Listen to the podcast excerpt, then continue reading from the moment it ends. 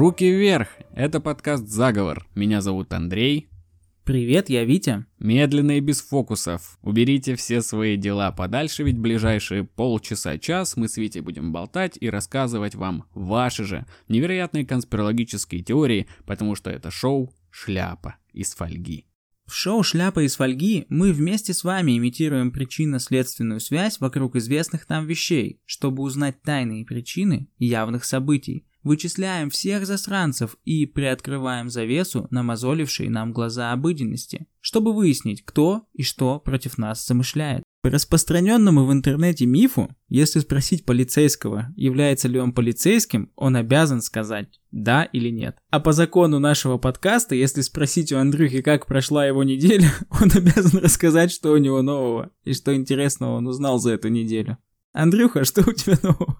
Небогатая, небогатая на события неделя. В тот раз я тоже ничего не рассказывал в предыдущем выпуске, но так как у нас существует рубрика без лишних разговоров, которую мы с Витей так горячо любим, надеемся, что вы тоже. Нужно что-то рассказать, и я расскажу, как я встретил человека, который находится на правильном пути. Все наверняка видели таких людей, которые прям делают то, что нужно. То есть они чего-то хотят и делают то, что позволит им этого добиться. Это всегда приятно и всегда вдохновляет. В общем, стоял я в голове состава автобуса или как около э, кабины пилота, как это называется, касательно автобусов, не знаю, и наблюдал за водителем автобуса. Автобус еще был такой большой, знаешь, гармошка, гениальное изобретение, по-моему, обожаю их. Я наблюдал за ним, типа, как он управляется с этим, с этой штуковиной, и я заметил, что у него на панели телефон, где он смотрит YouTube-канал дальнобойщика. То есть как чувак от первого лица из кабины просто снимает виды, как он едет на своей фуре, и водитель сам довольно улыбается, сам ведет свой автобус большой, смотрит, как кто-то ведет свою фуру, и мне нравится представлять, что начинал он, знаешь, пешим курьером, а потом, потом на велосипеде, такси, маршрутка, автобус, и я уверен, что когда-нибудь он сядет за руль уже собственной фуры и поедет в закат навстречу приключениям и придорожным кафешкам есть солянку и беляши, что там обычно продают. А когда он приходит домой с работы, он садится в игровое кресло за руль, за эмулятор да, руля и играет в этот Евротрак или как он там называется. Да, Евротрак симулятор, сто процентов. Чтобы отдохнуть Счастливый от человек, нашел себя. Ну да, да, это прикольно, это круто. Еще знаешь, люди на пути, вот на таком правильном, они еще нормально воспринимаются, даже вдохновляют. Я потом весь день на подъеме был из-за того, что увидел этого человека. А люди, которые уже достигли своей цели, они раздражают.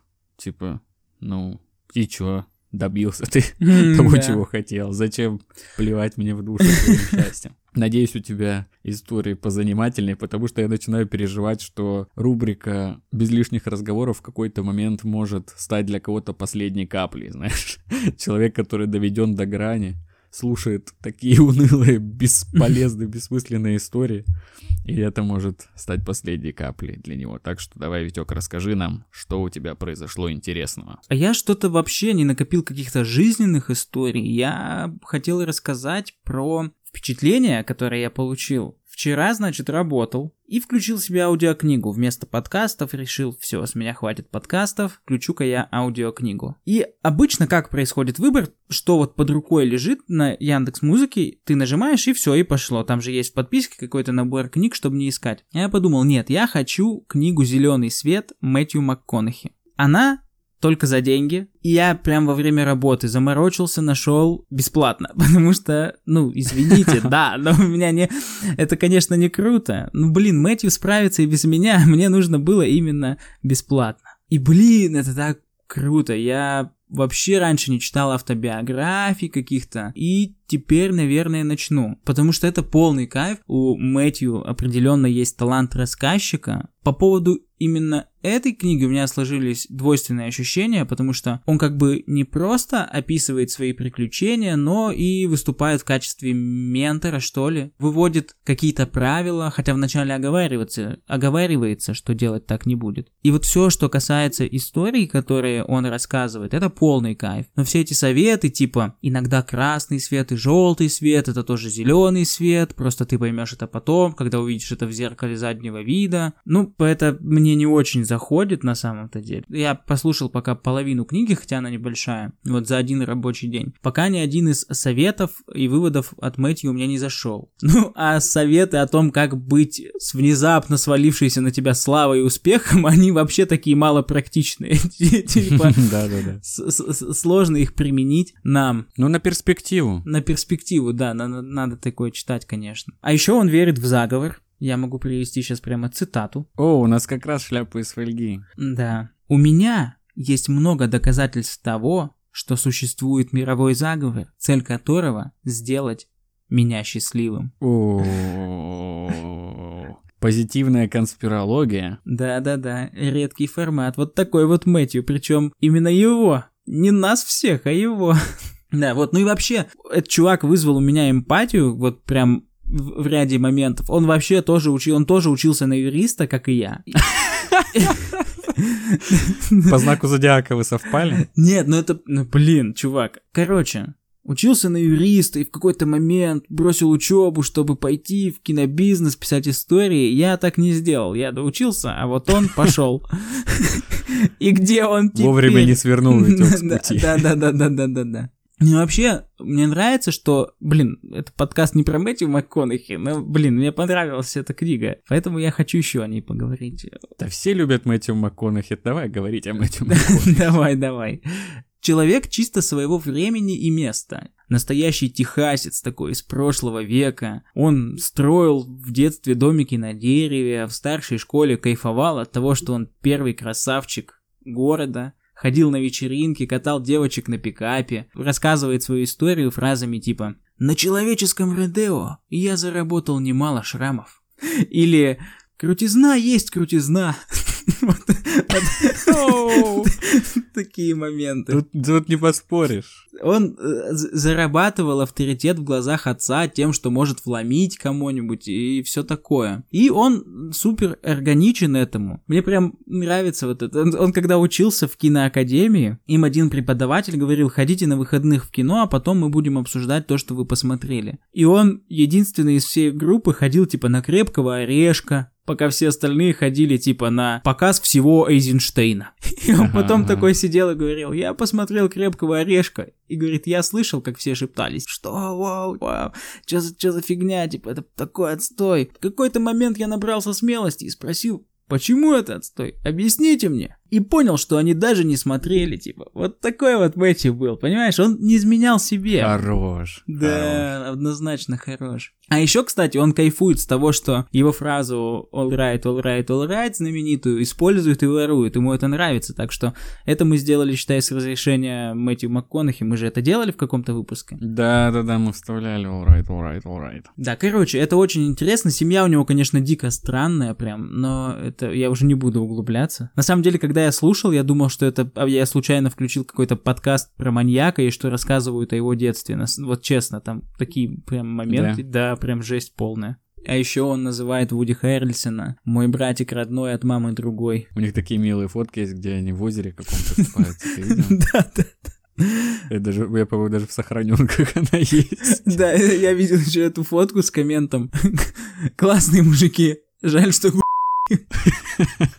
Ну ладно, вроде как все обсудили. И перед началом важно напомнить, что у нас есть социальные сети. Мы есть в Телеграме, ВКонтакте. Слушать вы нас можете на всех площадках. Поэтому подписывайтесь, следите. Там мы выкладываем конспирологические опросы, материалы к выпускам, обложки. А еще с недавних пор мы выкладываем там мемы. Да, все, да. Мемы это очень круто. Мемы заходят больше всего. Приходите, посмотрите наши мемы. Ну не наши мемы, в смысле мемы, которые мы нашли в интернете и принесли вам. Ну а теперь, когда вы подписались на наши социальные сети и послушали невероятные истории из нашей жизни, пора перейти к вашему конспирологическому творчеству. Я расскажу теорию... Подожди, подожди, подожди. Еще не все подписались. Сейчас, сейчас, сейчас, вот. Вот. Нет, нет, нет, нет, нет, нет. Вот теперь, по-моему, все, да? По-моему, да, да, по-моему, все подписались. Шляпа из фольги, шляпа из фольги, шляпа из фольги, шляпа из фольги. Я расскажу теорию, автором которой стали сразу две наших подписчицы. Привет, Екатерина, привет, Дарья. Привет. Большое спасибо за ваше творчество. Екатерина, кстати, уже была автором теории о связи Netflix и коронавируса, так что она становится регулярным гостем, участником, автором шляпы из фольги. Еще и завербовала свою подругу, и теперь они вместе трудятся во благо наших слушателей. Все бы так делали. Да, пример Давно для уже. подражания. Пример для подражания. Дальше я буду вести повествование от лица Екатерины и Дарьи. Замечали ли вы, как мало в современном мире людей без проблем со зрением? С тех пор, как в школе мне самой приходилось надеть очки из развивающейся миопии, и я чисто автоматически стала искать в толпах людей моих товарищей по несчастью, вычисляя их по очкам на носу. Миопии, братан. Давай прям так оставим. Давай, давай. Но недавно вдруг поняла, что найти человека с отличным зрением стало практически нереально, если не лезть с вопросами к младшим школьникам. Поголовно, одна в линзах, другой после операции, а третий и четвертый очкарики, как и я. И видя это, хочется спросить, а как так вышло вообще? Наши мамы и бабушки сходу дадут нам ответ на этот, в общем-то, риторический вопрос. Это все ваши компьютеры с телефончиками и телевизорами. Получите, распишитесь. Прошу прощения, если у кого-то от этих слов разблокировались какие-нибудь воспоминания. Мы все слышали это с самого детства. Не сиди перед телевизором, глаза посадишь. Вылезай за компа, а то вообще ничего видеть скоро не будешь. И что ты в этот телефон целыми днями пялишься? Глаза от этих экранов скоро вытекут. Но если в 90-е это было справедливо, хотя бы отчасти, то сейчас-то дисплеи все как один с системами защиты зрения, минимизацией синего излучения и прочими разнообразными штуками, которые помогают снизить вред электроники для зрения. Но людей с близорукостью становится все больше и больше. Почему так? Меня, кстати, очень цепанула эта теория прям с самого начала, потому что я сталкивался с таким моментом. У меня все время, лет до 20, было идеальное зрение, даже больше, наверное. Где-то в 22 я начал замечать, что что-то плывет вдалеке, как-то и не все вывески могу прочитать, и запаниковал, вроде все было хорошо, никогда на глаза не жаловался. И тут такое происходит, и я читаю, что возможно, это не моя вина. И сейчас мы выясним, чья же. Я, кстати, тоже недавно был на приеме у сразу всех врачей по не самому веселому поводу, да? Вот. Не переживайте, к сожалению, я здоров. Вот. Да, и меня там, проси, меня там просили закрыть один глаз рукой и прочитать вот эти знаменитые буквы. ШБ, по-моему. Что-то там ШБ, ну я читал. Ну, ШБ, начи- читал? Да-да-да. Да. И меня попросили прочитать строчку, которую я вижу. Я прочитал третью снизу. Врач такой, ты что, ниже не можешь? Типа, давайте попробую. И прочитал, соответственно. Ну, я просто постарался. А раньше это бы у меня вообще не вызвало никаких трудностей. А потом, когда я пошел проверять слух, я вообще еле-еле слышал, что мне шепчут. Там шепчут цифры, типа отойди к окну, встань боком, закрой одно ухо и слушай. И вот мне еще интересно, а как врач определяет громкость? Она типа всегда с одной говорит. Как она понимает, что это всегда одна и та же громкость по шепота? Ну это профессионал. Так вот, Википедия по поводу близорукости говорит нам следующее. Близорукость является наиболее распространенной проблемой зрения и, по оценкам, затрагивает полтора миллиарда человек. Это на минуточку 22% населения Земли. По официальным меркам, если вы понимаете, о чем я. О да, мы понимаем, о чем речь. Да, мы прекрасно знаем, как эти засранцы играют с цифрами. Заболеваемость среди взрослых в России доходит до 49%. Вот такие цифры, они вроде бы и успокаивают, и пугают, да? Потому что вроде как ничего себе, как много людей близоруких, а потом такой думаешь, это и хорошо, потому что я не так мало таких, как я, кто просадил все свое зрение. Ну, фиг его знает. Нет, меня, меня чужое горе не мотивирует. Ну, точнее, не вызывает у меня чувство, знаешь, такого yes. Ну, не знаю, мне всегда важно иметь сочувствующих и том же Товарища по несчастью? Да-да-да. Пока достоверно не выявлены причины развития и прогрессирования близорукости и не разработаны методы ее предотвращения. Тут я позволил себе немного сократить историю, убрать из нее некоторые детали. Все, что нам нужно знать, это то, что хрен его знает, почему там это все происходит. Обвинения одинаково сыплются и на технику, и на недостаток витаминов, но правда оказалась страшнее этих предположений. Поведай правду. На самом деле, близорукость, чувак, это вирус. Так и знал. Откуда такие мысли, спросите вы? После недавней пандемии коронавируса, последствия которого ударили по большинству людей всяческими побочками, обострениями хронических заболеваний и общим ухудшением состояния здоровья, я задумалась, если ковид умудрился поражать легкие, попутно изменяя вкус и обоняние, убивая ЖКТ и сердечно-сосудистую систему, то в целом правильно составленный вирус может работать на конкретные органы чувств. А если это возможно, то неужели этим никто не пользуется? И тут я все поняла. Вернее, вообще не все, конечно же. Но наконец-то я поняла, откуда в современном мире столько близоруких людей. Это же замалчиваемая эпидемия, если разобраться. И даже Википедия говорит, что началась она до того, как в наш привычный мир вошли персональные компьютеры, ноутбуки и смартфоны. Чтобы найти источник этого зла, давайте подумаем, кому же это выгодно. Кстати, бенефициар достаточно неочевиден. Ну, первая мысль это сразу оптика, врачи, офтальмологи, клиники, коррекции зрения и что-то такое. Но нет-нет. Оптика и офтальмология – это побочные явления проблемы, которые пытаются ее уменьшить, а действительную выгоду получают китайцы. Некрасивые люди. Я надеюсь, ты не китайцев имел в виду. Нет, нет, нет. Просто, знаешь, некрасивым людям выгодно, чтобы у всех было плохое зрение. Ну да, на самом деле, выгодно было бы им. Но э, тут очень прикольно, что бенефициаром выделяются не врачи, а китайцы. Ох уж эти китайцы. Ну, потому что я лично, когда читал, думал, ну, понятно, это заговор фармы. Но нет, тут все куда сложнее. Следите за руками, как говорится. Подождите кричать о нелогичности, я сейчас все объясню, пишет Екатерина.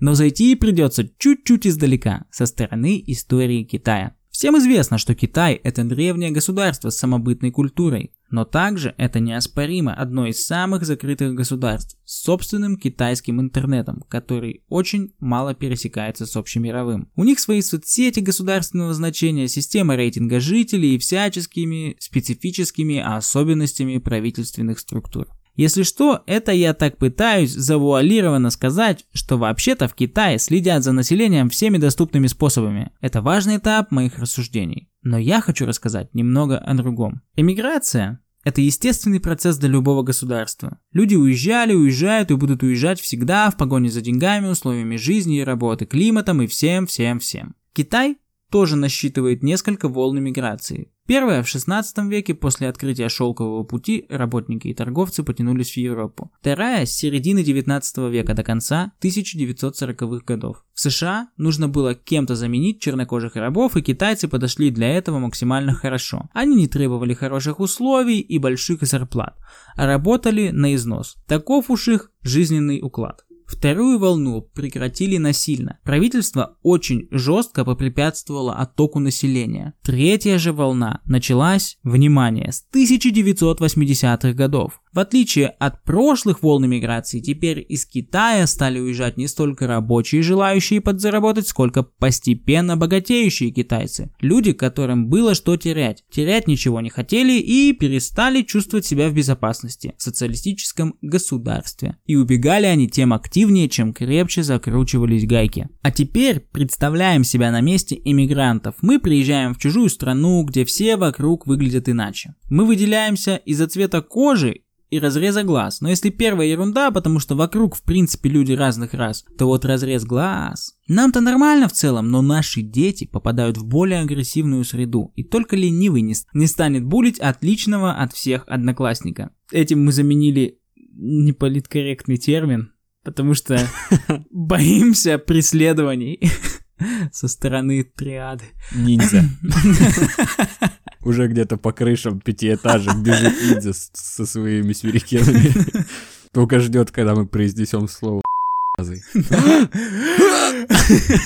да и сам ребенок будет комплексовать, ведь... Подожди, подожди, подожди. Тут важно, наверное, да, сказать, что, конечно же, мы не хотим никого оскорбить, и Екатерина с Дарьей не хотят никого оскорбить. А почему ты за них говоришь? Таких, таких пометок, пометок не присылали. Вернемся к повествованию. Да и сам ребенок будет комплексовать, ведь все же вокруг выглядят иначе, у них такие широкие глаза. Как же можно спасти ребенка от психологического давления и физической угрозы? Китайские богачи придумали способ, если у человека проблемы со зрением, то они либо начинают щуриться, либо прячут глаза за очками. Это же идеальный вариант, чтобы не травмировать психику золотой китайской молодежи. О каких комплексах может идти речь, если половина европейцев будет щуриться, имитируя твой разрез глаз?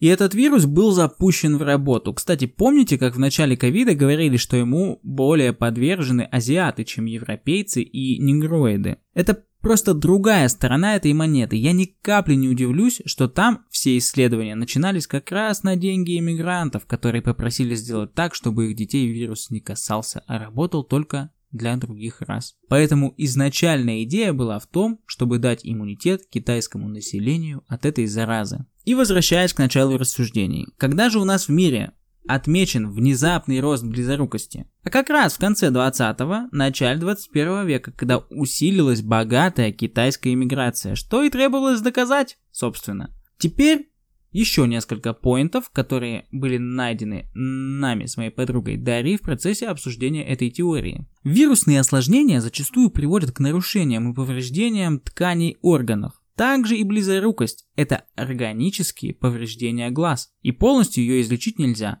Лазерная коррекция или изменение формы глаза, она лишь изменяет нашу естественную линзу, сетчатку. Да, у китайцев тоже бывает близорукость, и я подозреваю, что это связано с тем, что китайцев, в роду у которых никогда не было европейцев, становится все меньше и меньше. И хотя метисы и их потомки меньше подвержены осложнениям, но и вирус мутирует. И все больше смешиваются между собой разные расы. Просто этот вирусный зверь, выпущенный на волю, уже перестает делать различия. Распространять вирус очень просто, потому что все сейчас делается в Китае. Сделал телевизор, опрыскал чем надо, отправил, а на месте уже вскроют, потрогают руками и привет. Это, кстати, уже было в Симпсонах. Да, да, точно, точно. Факт. Скорее всего, китайцы сами знают об этом, иначе откуда у них давняя привычка к ношению средств индивидуальной защиты.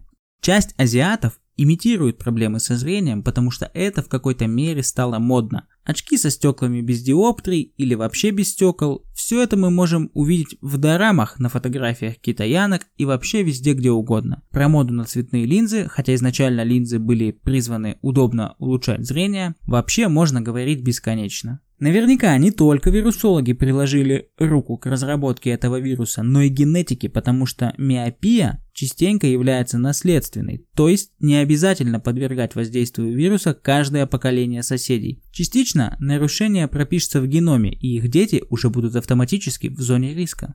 По статистике, дети дошкольного возраста практически всегда с хорошим зрением. Близорукость касается менее чем 5% дошколят. Проблема ухудшения начинается во время полового созревания, когда иммунитет ребенка слабеет, потому что сталкивается с проблемами недосыпа, гормональной перестройки, стресса, переутомления, а также с вредными привычками. Из школы с близорукостью уходят 45-50% учеников, а к концу универа числа уже подходят чуть ли не к 70%, потому что попадают под воздействие этой эпидемии все больше людей. Вот такая вот теория получилась у Екатерины и Дарьи. Ну, наконец-то я получил внятный ответ на то, почему мое зрение садится, да? Почему, почему так происходит, аж камень с плеч упал. И, ну, вообще, что мы видим, да, классическую теорию, которая основывается на страхе перед красным драконом. Когда-нибудь мы сделаем огромный выпуск конспирологический про Китай и про все козни, которые они строят против нас. Так они же вроде наши друзья. Слышал в последнее время, что русские китайцы братья навек. Не, ну так было уже в истории. Ты помнишь, когда во время Корейской войны вдруг оказалось, что Китай не такой уж и друг нам, а потом пошли все эти городские легенды про ковры Мао. с фосфорным диктатором, да, китайским. То есть тут, знаешь, от любви до ненависти в политике-то один шаг. Так что, что будет, если вдруг друзья обернутся врагами, сколько конспирологии, будет целая волна, прикинь, если раньше, допустим, что боялись, китайский ковер, на котором Мао, а тут все китайское у нас, и сейчас это все... Насчет всего можно будет строить конспирологию, всех этих Xiaomi, Redmi, что-то, господи, все у нас китайское. Все вдруг начнет трансформироваться в каких-то убийц в головах многих конспирологов и параноиков. В целом, по поводу китайцев можно переживать, потому что, блин, про них ничего не знаешь особо. Да, они Скрытные закрыты. типы. Взгляд у них еще такой хитрый. Да. Блин, а тут можно бенефициарами считать всех вообще людей с узким разрезом глаз? Просто, и вообще, нет, давай-ка мы обсудим вот такой момент. По-моему, немного веет расизмом. О, да, очень российская теория, что тоже как бы соответствует конспирологии. И тут хочется отметить, что мы не расисты. Да, это просто жанр, это жанр. Тре- требования жанра конспирологии зачастую приходится прибегать к расизму, как бы, ну, тут с нас взятки гладкие. Но я уже отметил по ходу повествования, что прям супер твист с тем, что это не окулисты-офтальмологи придумали это, что было бы весьма банально, да, а китайцы. Вот Да. это мне вообще зашло. Так что респект, ждем новых теорий. Да, как-никак уже полноправные соавторы. Да. Что ты нам расскажешь сегодня? Шляпа из фольги, шляпа из фольги, шляпа из фольги. Ой, у меня очень интересная теория. Мы часто в наших выпусках обсуждаем причины возникновения в целом конспирологии или конкретных конспирологических теорий. Как правило, это страх чего-то конкретного или страх неизвестности, и недоверие государству, ну какие-то такие глобальные, знаешь, причины. Но следующая теория заговора открыла для меня некий новый виток в причинах возникновения теории заговора. Именно ненависть к конкретному виду деятельности или предмету. В данном случае это утюг и глажка. Эту теорию нам прислала Агния, наша слушательница. Огромное тебе спасибо за те невероятно теплые слова, которые ты написала в сопровождении к своей теории заговора. Мы такие вещи не озвучиваем, потому что они только наши, они в наших сердцах. Большое спасибо, мы рады, что мы как-то помогаем и надеемся то, что будем продолжать этим заниматься, что у нас будет это получаться. Для этого, собственно, мы здесь и сидим. Ну, кстати, Дарья и Екатерина тоже написали теплые слова, но поскольку это личное, я тоже не стал озвучивать. Да, Да, да, знаете. знаете, все мы, все у да, нас. и за все большое спасибо, конечно же, обязательно. За все огромное спасибо, да. Следующая теория, присланная Агнией, озаглавлена как утюг, как социальный конструкт. Могу предположить просто сразу, что Агния ненавидит Глажку. Полностью ее поддерживаю. Надо с этим делом разобраться. Она взялась за это. И теперь послушаем, что она нам расскажет. Прикольный твист, потому что, ну, сейчас есть хайповые темы, типа гендер — это социальный конструкт, национальность — это социальный конструкт, и типа в этот же ряд ложится утюг — это социальный конструкт. Да-да-да-да-да. Итак, как много времени мы тратим на утреннюю глажку? Как часто утюг у нас ломается, и мы покорно идем за новым, потому что считаем это необходимостью? Для чего вообще гладить одежду? А некоторые додумываются даже гладить нижнее белье и носки. Ведь мятая ткань, она по сути на уровень жизни никак не влияет. Она влияет только на общественное мнение. Так ли нужен утюг как бытовой прибор, столь же важный, как стиральная машина, холодильник, ну или электрическая зубная щетка? Он совсем не облегчает жизнь и быт, как это делают все другие вещи дома. И это клевое подмечалово. Я прям сам такой, ну да, действительно, пылесос, он как бы упростил процесс уборки дома. Стиральная машинка, то же самое, холодильник, вообще чудо. А утюг, без утюга, ну, нет утюга и нет. Что он заменил, как он улучшил тот или иной Сейчас, процесс. когда ты рассказывал, я вспомнил, как я переехал учиться в магистратуре в Питер, и мы сняли с моим другом квартиру. Я говорю, чувак, нам нужен утюг, давай скинемся на утюг. Он такой, чё? Зачем тебе утюг? Я никогда вещи не глажу. Такой, в смысле? Он говорит, ну я просто их одеваю, они на мне разглаживаются. Да, я тоже, я тоже не глажу вещи. Ну, я, я прямо сейчас вижу за спиной у тебя утюг, чувак. Ну, я живу просто не один. С утюгом. С утюгом. Нет, ну, с девушкой, которая Ну да, у меня занимается. ситуация, Ну, у меня ситуация так, та же, но, блин, просто меня это все равно тогда шокировало. Я думал, что, блин, ну утюг, ну, ну, блин, нужно же погладить рубашку. Например, рубашка не разгладится. Ну, клево подмечал, Да, да, что однозначно, утюг, утюг однозначно. не облегчает быт. А теперь, конечно же, окунемся в историю. По классике, история любого изобретения берет начало в Древней Греции. Впрочем, некоторые археологи склоняются к тому, чтобы считать первыми утюгами отполированные кости первобытных зверей, типа мамонтов. Я еще читал про камни, которые просто грели на костре. И вполне вероятно, что с их помощью люди разглаживали шкуры убитых животных, чтобы крафтить из них одежду себе. Но для чего? Утюг – это роскошь. Стоит отметить, что раньше позволить себе утюги могли лишь обеспеченные семьи. Хозяйки 18 века перед приходом гостей часто выставляли утварь на показ наряду с самоваром. Нередко утюги украшали причудливыми орнаментами. Но для чего нужен утюг все-таки? Для пыток. Для пыток. Блин, хороший вариант. Может, он изначально для этого и был изобретен. Утюг был изобретен в 90-е Ореховским ОПГ. Можно предположить, что утюг нужен для демонстрации собственного достатка, для эстетического удовлетворения, для очень узких нужд. Швеи используют утюг в процессе шитья, потому что ровную ткань легче кроить, а припуски не мешают шить, если их разгладить. Все другие примеры использования утюга будто не такие распространенные и берут свое начало как применение утюга в качестве портновского. Так вот, что скажет Намагния на это? Древние люди гладили шкуры животных, чтобы после их было удобнее кроить и сшивать. Древние греки использовали прототип утюга далеко не для глажки, а для плессировки одежды, ведь в то время это было банально модно. В России до введения в обиход утюгов в эпоху смуты поляками и литовцами одежда вообще не гладилась. Рубахи из натуральной льняной ткани после стирки и сушки было необходимо хорошенько размять для придания мягкости и ворсистости. До появления электричества все просто. Утюг роскошь для богатых людей и глаженная одежда – показатель статусности. А вот с появлением первого электрического утюга в 1882 году настала новая эпоха в истории бытовых приборов. Генри Силли, американец, запатентовавший первый в мире электрический утюг, превратил жизнь миллионов домохозяек в погоню за недостижимым идеалом. Первый коммерчески доступный электрический паровой утюг был представлен в 1926 году в нью-йоркской компании по сушке и уборке Eldec,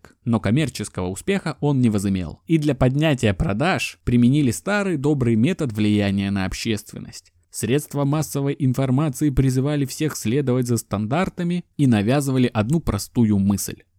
Купите утюг. Причем в СССР культ утюга появился позже, и даже запечатлился в массовой культуре как образ человека, гладящего свою одежду и плюющего водой изо рта.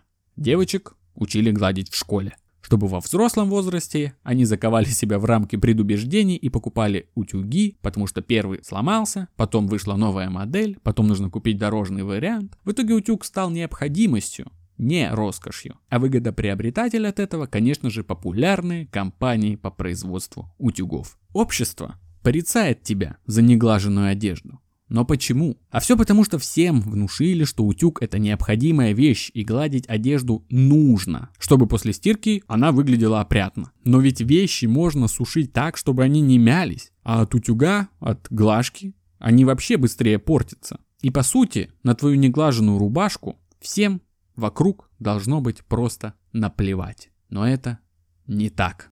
Кстати, гладильные доски это сноуборды, которые нашли себе нормальную работу. Ну, прикольно. И что тут вообще хочется сказать? Во-первых, я как человек, который не любит глажку, был очень рад подобной теории. Но мне объясняли, что помимо того, что просто одежда опрятно выглядит, не мятая, глажка нужна еще для того, чтобы она просто размягчалась и была приятнее телу потому что жесткая одежда после стирки, ну часто такое бывает, она не очень комфортно, не очень комфортно себя в ней ощущаешь. Плюс какие-то там бактерицидные свойства, температурная обработка одежды, не знаю сколько в этом смысла, но кто-то и это использует как довод. Но что важно тут еще заметить? Являются ли выгодоприобретателями этого всего лишь производители утюгов и какие-то там маркетологи?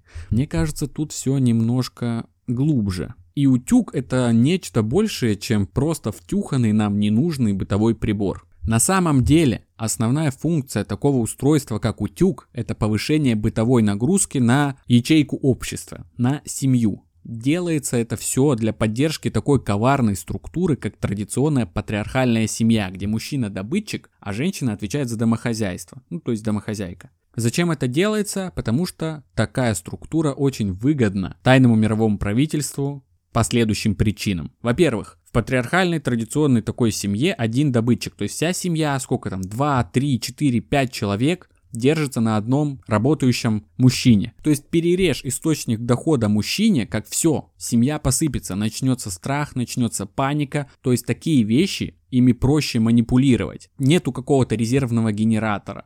Есть один человек, который отвечает за целую семью, и если его отключить или угрожать ему тем, что его отключат, он будет понимать, что риски колоссальны, и в этом плане легче становится манипулировать. Дальше. В целом патриархальная семья такого типа это такое что-то консервативное, старое, понятное. И поддержание такой структуры, оно как бы направлено на то, чтобы избегать каких-то социальных потрясений, которые тоже тайному мировому правительству нафиг не нужны. Чтобы все шло своим чередом. Это для них тоже очень важно. Также важно, чтобы женщины не выходили на рынок труда, потому что когда женщины выходят на работу, повышается конкуренция во всех сферах, и из-за этого как бы происходит необходимость повышения зарплат, различных там страховок, 5-10, а так можно сохранять определенный уровень зарплат, конкуренции мало, все в порядке, двигаемся, как бы есть план, мы его придерживаемся. Опять же, если мы представим, что оба члена семьи работают, как в большинстве семей у нас в стране, насколько я могу судить, то кому, собственно, заниматься тем, чтобы отслеживать различные новиночки, смотреть там магазин на диване, всякие рекламки, что-то покупать. Некому, все работают, все заняты, времени почти ни на что не хватает. Поэтому важно иметь женщину дома, которая сидит и смотрит рекламу, слушает там различные шоу телевизионные, магазины на диване эти самые, и она как бы является таким отвечающим за потребление, так необходимое тому же тайному мировому правительству. То есть даже у избушки, да, если представить семью как некий дом, конкретно избушку на курьих ножках, она же не на курьей ножке, она на курьих ножках, две ножки. Также и у семьи должно быть два источника дохода, чтобы как бы более свободно себя чувствовать, в каких-то моментах себя обезопасить и не поддаваться вот этим манипуляциям тайного правительства, которому, я напомню, выгодна такая структура семьи, как патриархальная традиционная.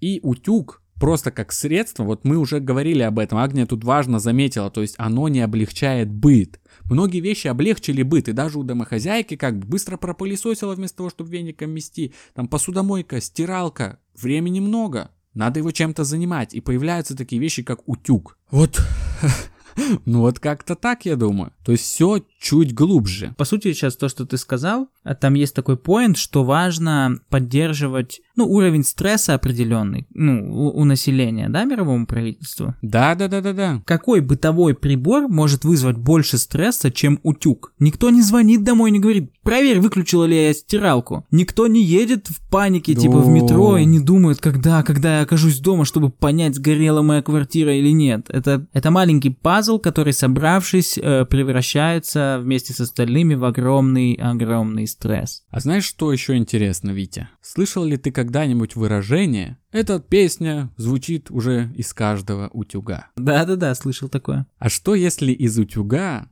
звучит вовсе не песня, а что-то другое? Какие-то сигналы, волны, которые тем или иным образом воздействуют на нас, на людей. А знаешь вообще этимологию этого выражения, Витек? Примерно понимаю, типа, ну, объясни, ладно. В Советском Союзе в домах, во всех квартирах были линии радиосетей. То есть две розетки устанавливались, как правило, они были рядом, и одинаковые. Одна на 220 классическая, а другая на 30. Специально для подключения радио, потому что радио хай, на хайпе тогда было.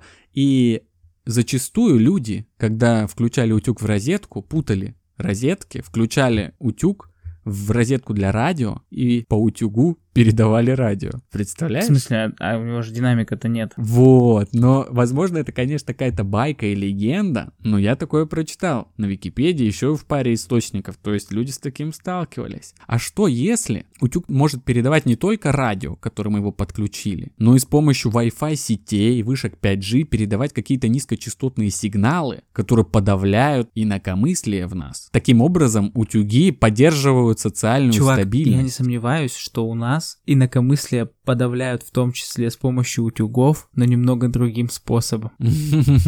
Ну, то есть, если бы эти частоты могли там на что-то побудить, или на что-то повлиять, может успокоить в, то, в, в определенный момент напряженности, знаешь, чтобы лодка не раскачивалась. Возможно, передача какой-то скрытой повестки посредством этих сигналов. Что? Что ты такое, Передача утюг? скрытой повестки? Что-то остросоциальная, те... остросоциальная да, да, тема утюг.